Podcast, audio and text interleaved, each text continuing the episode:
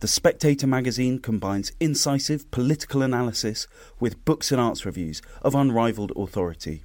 Subscribe today for just £12 and receive a 12 week subscription in print and online, plus a £20 Amazon gift voucher, absolutely free. Go to spectator.co.uk forward slash voucher.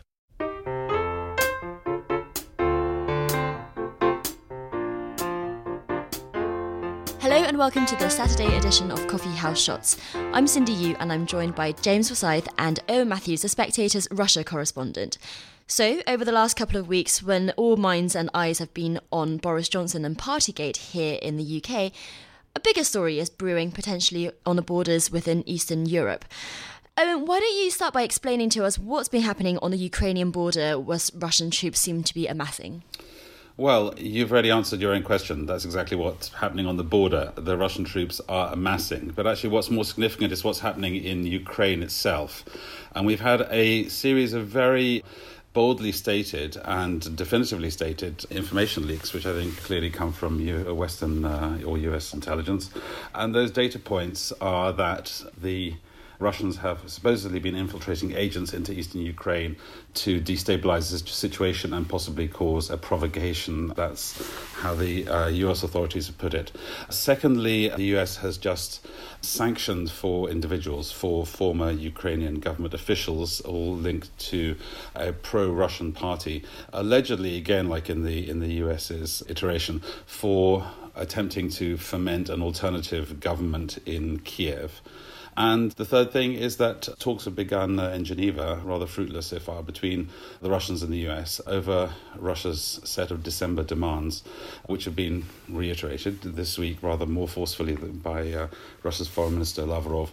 And the demands are these that NATO discontinue its engagement and its military support for Ukraine, and rather more controversially and less realistically, that the NATO actually withdraw its international troops from the areas of NATO that are closest to Russia, in other words, Romania and Bulgaria, and return to the status quo ante pre 1997 when NATO expanded.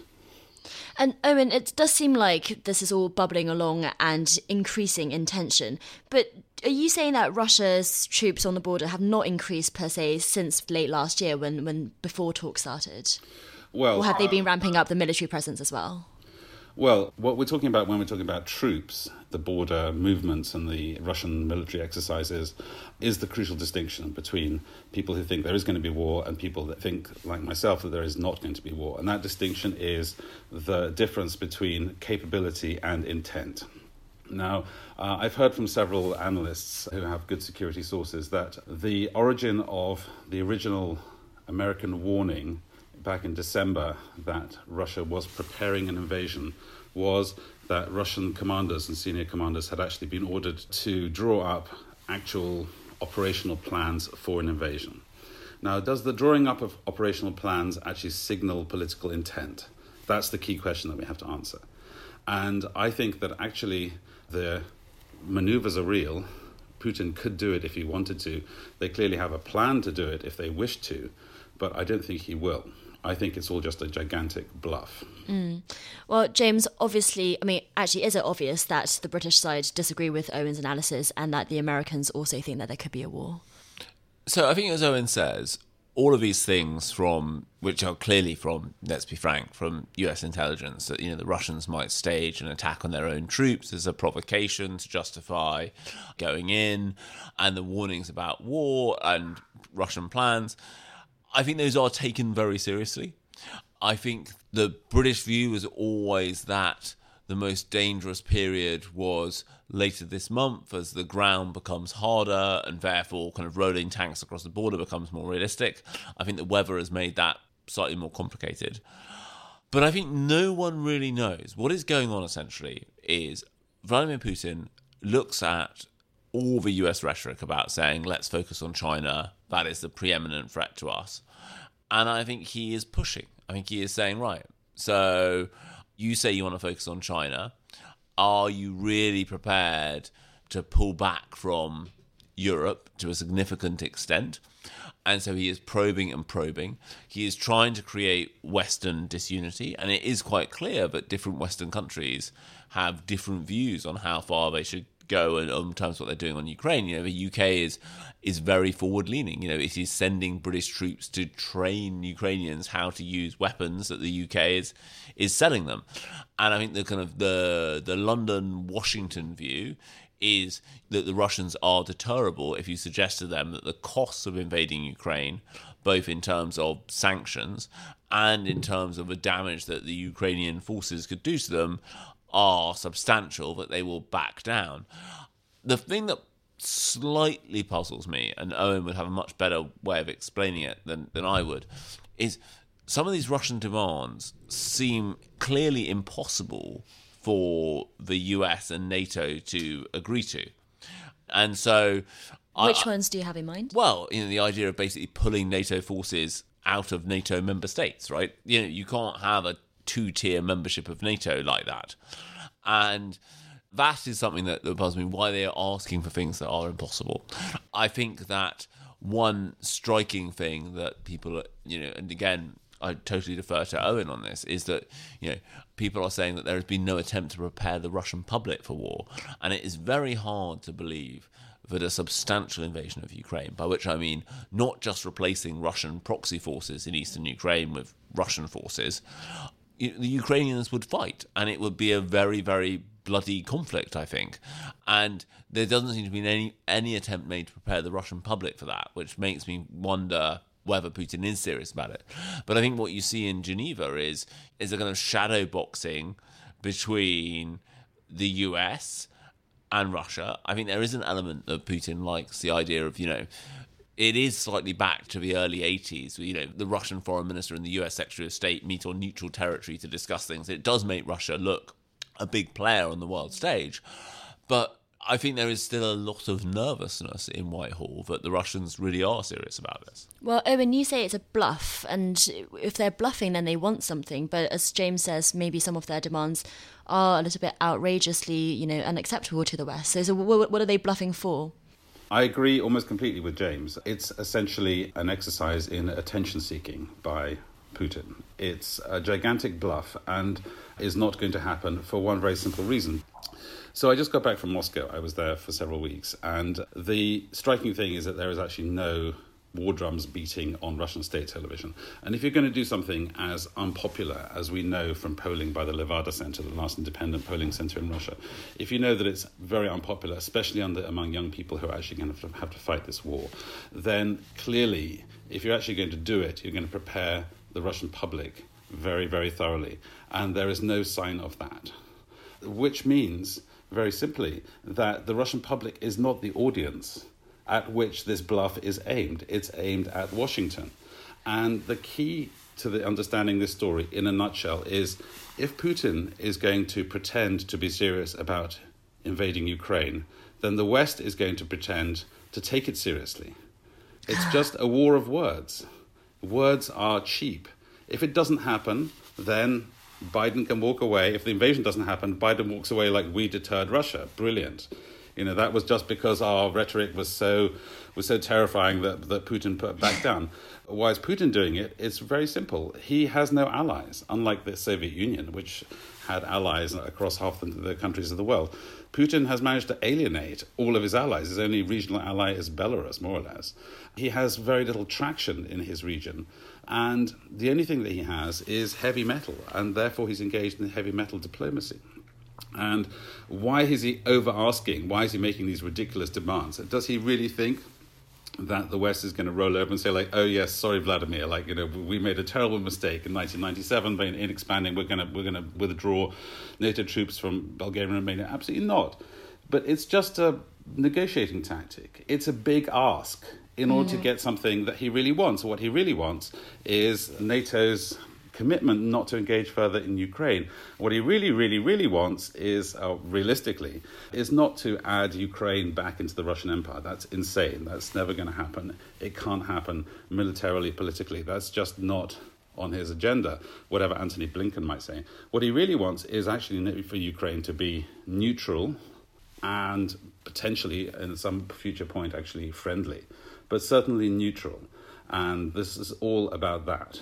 So all of the, the heavy metal diplomacy, all of the diplomatic overasking, it's all about getting to a place where the West takes Russia seriously and has serious second thoughts about further engagement with Ukraine. That's his purpose. Mm. So, Owen, are you suggesting that the West is engaging as kind of Pascal's wager? Like, if Putin is serious, then we might as well take him seriously, but if not, then it looks good for us anyway, that they're all playing a game? Well, because they have to play the game. Because if they don't take it seriously, if they say like, "Oh, whatever, it's not going to happen. We don't take you seriously, Vladimir Putin. You know, you're just a bluffer," then he's going to push further.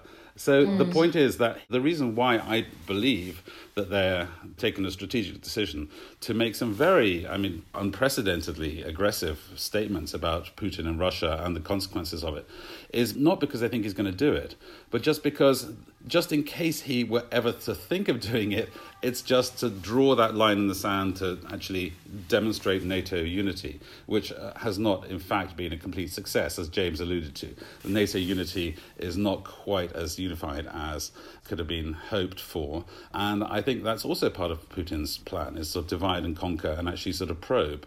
And the way he probes is, you know, he rattles the saber, and he's actually doing a very good job of scaring lots of people in the West, including the entire Russian analyst establishment in, in Washington and London and in the Ministry of Defence into actually taking him seriously.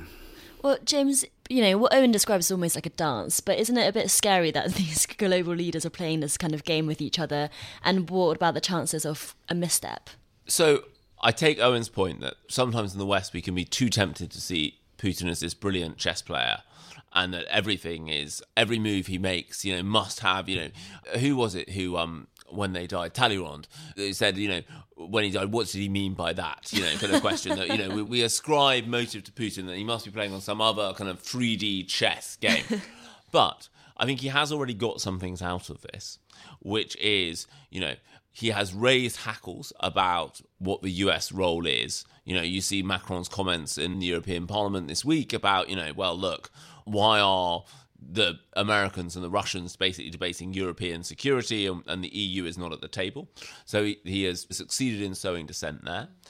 I think he has also exposed something that's been hiding in plain sight, but the two major defence powers in Europe, the UK and France have very different attitudes to how you deal with this US pivot to to the Pacific, which is the UK view is, you know, we lean forward, you must keep the US engaged in NATO and you must pick up more of a slack. And look at how the UK is trying to do that, you know, offering not only to send British troops to Ukraine to train Ukrainian forces on weapon systems, but also to send more British forces to those NATO countries that are on the front line against Russia compared to France, whose view is, well, look, if we're going to have to take more responsibility for security in the neighborhood, we would like to basically set the direction of, of policy more. And then you add into that the fact that the Germans are clearly not sure what to do. You know, reports in the German press this morning that Olaf Scholz, the new German Chancellor, turned down an invitation to go to Washington to discuss policy on Ukraine, saying that he had to stay in Germany because of a coronavirus situation. He then travelled to Madrid, which last time I looked was not in Germany. So I think that you know, he has clearly succeeded in terms of pulling out some of these tensions.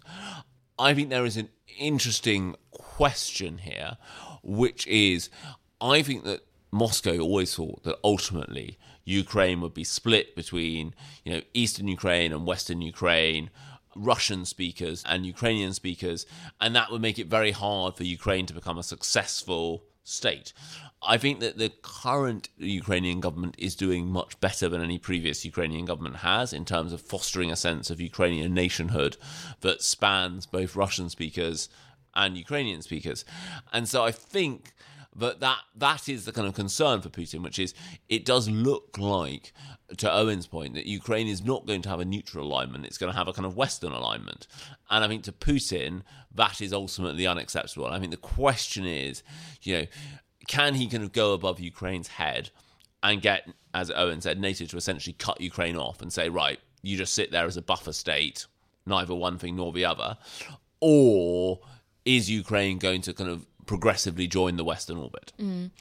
Owen, I mean, feel free to come back on that, but also, and finally, what, what do you think is going to happen next then? And what should the West be doing if it's not going to war? Well, the, the, what's going to happen next is Putin's just going to continue trying to extract as much diplomatic leverage out of this as, as, as possible. Um, just going to keep talking and talking and talking. And when it all blows over, he hopes that the impression that will be left that there will be you know, serious misgivings, particularly among the European NATO allies, about actually engaging with, with Ukraine. And uh, that will be his goal. I mean, his problem is of his own making, exactly as James says. In gaining Crimea, he lost Ukraine just be- simply because of the electoral arithmetic. For until the 2014 invasion of Crimea, annexation of Crimea, Ukrainian politics was basically a seesaw, east west. It went Ukrainian speaking, Russian speaking, back and forth throughout the, the history of the independence of, of, of, Ukraine since 1991. When you take away the 13 million pro Russian, Russian speakers of Crimea, then the electoral arithmetic just swings the other way, and plus two million more in Donbass, which has not been annexed, but it's, it's not obviously under the control of Kiev.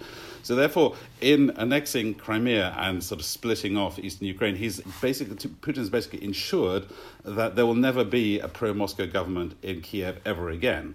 And you can see by the very poor fortunes of Medvedchuk's, for instance, pro-Russian party, is that ironically, he's actually, by attacking Ukraine in 2014, he did more to forge a sense of Ukrainian statehood than anyone in the history of Ukraine. It's the exact opposite. And I fear that actually, uh, well, I don't fear, but I predict that if this heavy metal diplomacy is certainly inside Ukraine and maybe inside NATO as well, going to have the precise contrary effect, just as 2014 did, is that actually the one way to really accelerate the eventual accession and the engagement of NATO with, with Ukraine is to threaten it, if you're Moscow, is to be threatened by Moscow. And the way to actually make Ukrainians hate Russia, fear Russia, and cleave to the West is to proceed precisely as he's doing. So actually, the problem is that you know while he's at the table and feels like he's a leader of a superpower once more, and he loves the atmospherics and the great power diplomacy and everything. But actually, in practical terms, Putin is not a sort of 3D chess player. He's an idiot. He's actually sort of completely shooting himself in the foot. He's achieving the precise contrary to what he intends. Well, that's a very cheerful note to end this Saturday edition of Coffee House Shots on. Thank you very much, Owen Matthews, for um, saying that there's not going to be war in Europe. Um, James, thank you very much.